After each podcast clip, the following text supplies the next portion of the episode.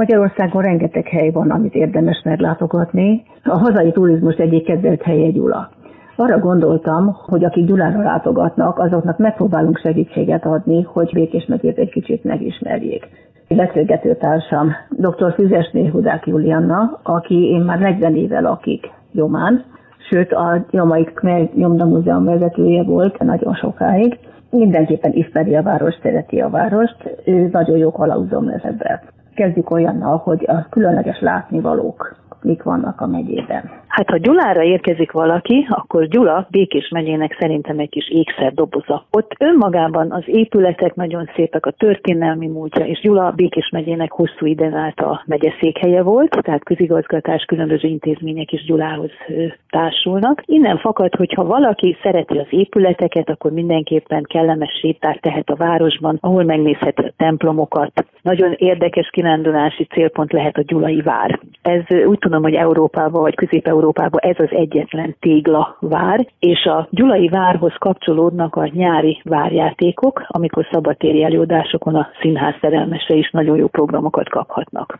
Néhány évvel ezelőtt nyílt meg a felújított Almási kastély, ami szerintem önmagában is egy félnapos látnivalót eredményezhet, hiszen a kastély kiállítása rendkívül érdekes és interaktív. Azt lehet megismerni, hogy hogyan működött egy kastély. Tehát úgy van berendezve a kiállító tér, hogy láthatjuk azt, hogy hogyan történt a fürdőszobába például a víz eljuttatása, milyen volt a konyha, a kamra, hol éltek a szobalányok, a lakályok, én úgy gondolom, hogy ez rengeteg ismeretet és érdekességet ad fiatalnak, gyereknek, felnőttnek, idősnek egyaránt. Gyula híres szülöttje Erkel Ferenc, van egy emlékháza, az Erkelház mellett mindenképpen érdemes felkeresni a Ladics házat. A Ladics ház egy egykori gyulai polgári család tulajdonába állt, és, és korabeli berendezésekkel mutatják be a, a gyulai polgárok életmódját. Ez is nagyon-nagyon sok érdekességet nyújthat a látogatóknak. Ami az épület is nagyon érdekes, Gyula központjához nagyon-nagyon közel, tehát az egyik sarki épület a száz éves cukrászdának az otthona, ahol nagyon-nagyon finom süteményeket, vagy fagylatokat lehet tenni, és van egy olyan kiállítás is, ahol korabeli sütéssel, cukrászattal kapcsolatos tárgyakat, tárgyi emlékanyagokat lehet látni, Úgyhogy aki egy picit is érdeklődik a cukrászat, a sütés iránt, az sok érdekességet fog látni, illetve ha nem, akkor lehet, hogy pont itt kap majd kedvet hozzá, hogy ő is kipróbáljon nagyon finom süteményeket készíteni otthon. És akkor, ha közelben szeretnénk irándulni? Gyulához nagyon közel található Békés Csaba, most az a Békés megye központja. Békés Csabán is nagyon sok nevezetesség található, hát a templomok mellett érdemes megnézni a szlovák tájházat,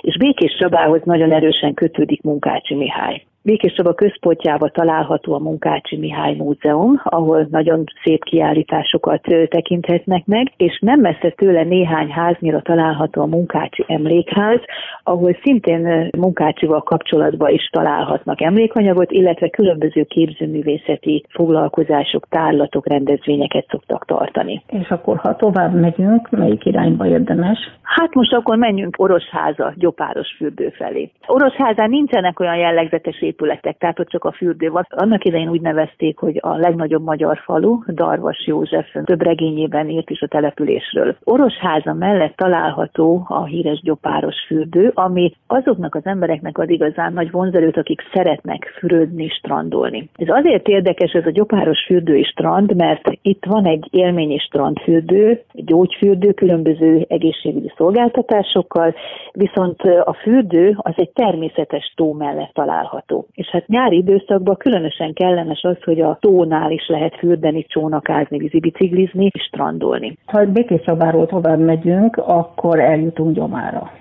Igen, ez egy különleges város, Gyoma Endrődnek hívják napjainkban. 1982-ben egyesítettek két települést. A katolikus vallású Endrődöt és a református többségű Gyomát néhány évvel később megkapta a városi rangot. Ebből a kétfajta történelmi múltból fakadóan ugye más épületek és más jellegzetességek találhatók az egyes település részeken. Endrődön mindenképpen érdemes megnézni a katolikus templomot, egy nagyon szép különleges épület, és van egy egy nagyon-nagyon jól működő tájház.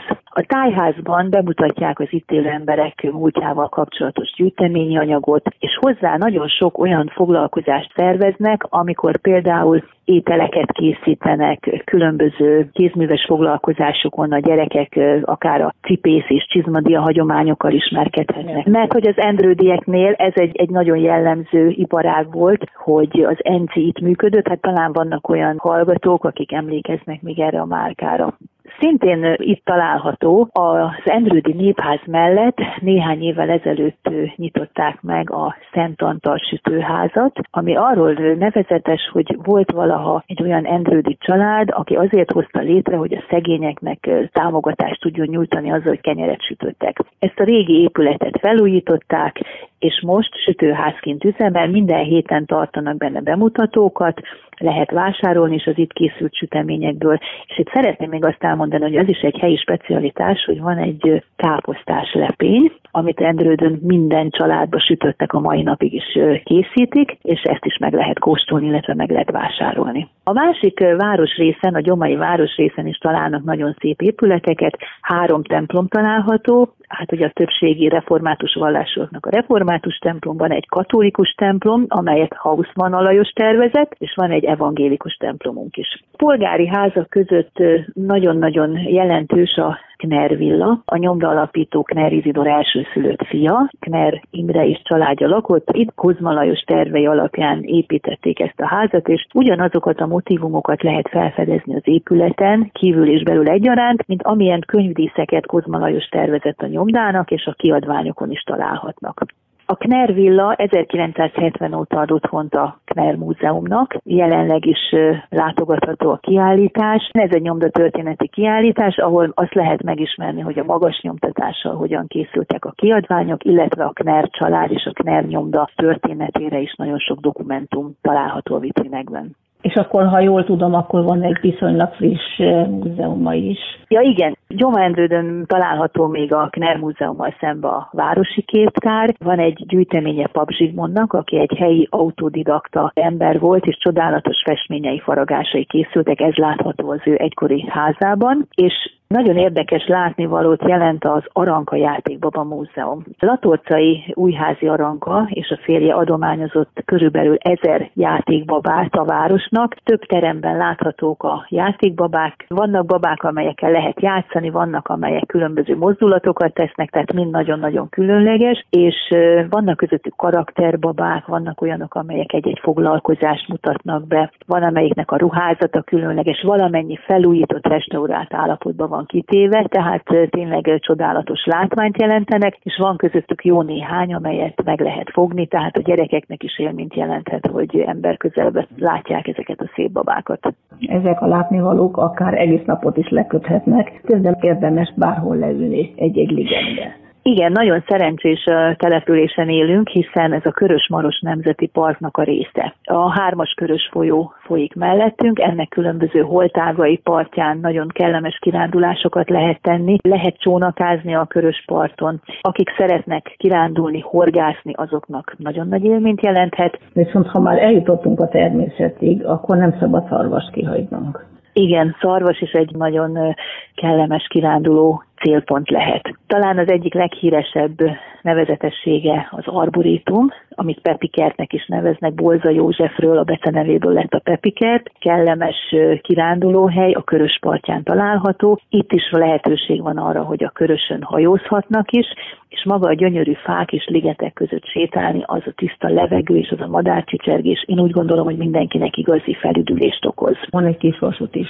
Igen, ez egy szintén nagyon érdekes attrakció, az Arborétum bejáratánál található a Mini Magyarország. Ez a Nagy Magyarország területéről különböző városok jellegzetes épületeinek a makettjét gyűjti össze. Nagyon szép sétálgatni közöttük lehet látni az épületnek a rövid történetét, és ami igazán vonzóvá teszi még a gyerekek számára is, hogy az egyes épületeket, település részeket kisvasút köti össze tehát különböző vasúti maketteket, modelleket lehet látni, amelyek működnek, és akkor az épületek mellett ezek a mozgó vonatok, ezek tényleg életszerűvé teszik az egész kiállítást. És akkor, ha szarvasnál a természetről beszélünk, akkor szintén egy nagyon szép nevezetesség az állatpark, ahol az őshonos állatokat lehet látni nagyon szép környezetben. Ez az Anna ligetben található, és úgy érzem, hogy ez szintén nagy élményt jelent felnőtteknek, gyereknek egyaránt. Tehát gyakorlatilag bármerre indulunk el Békés megyébe,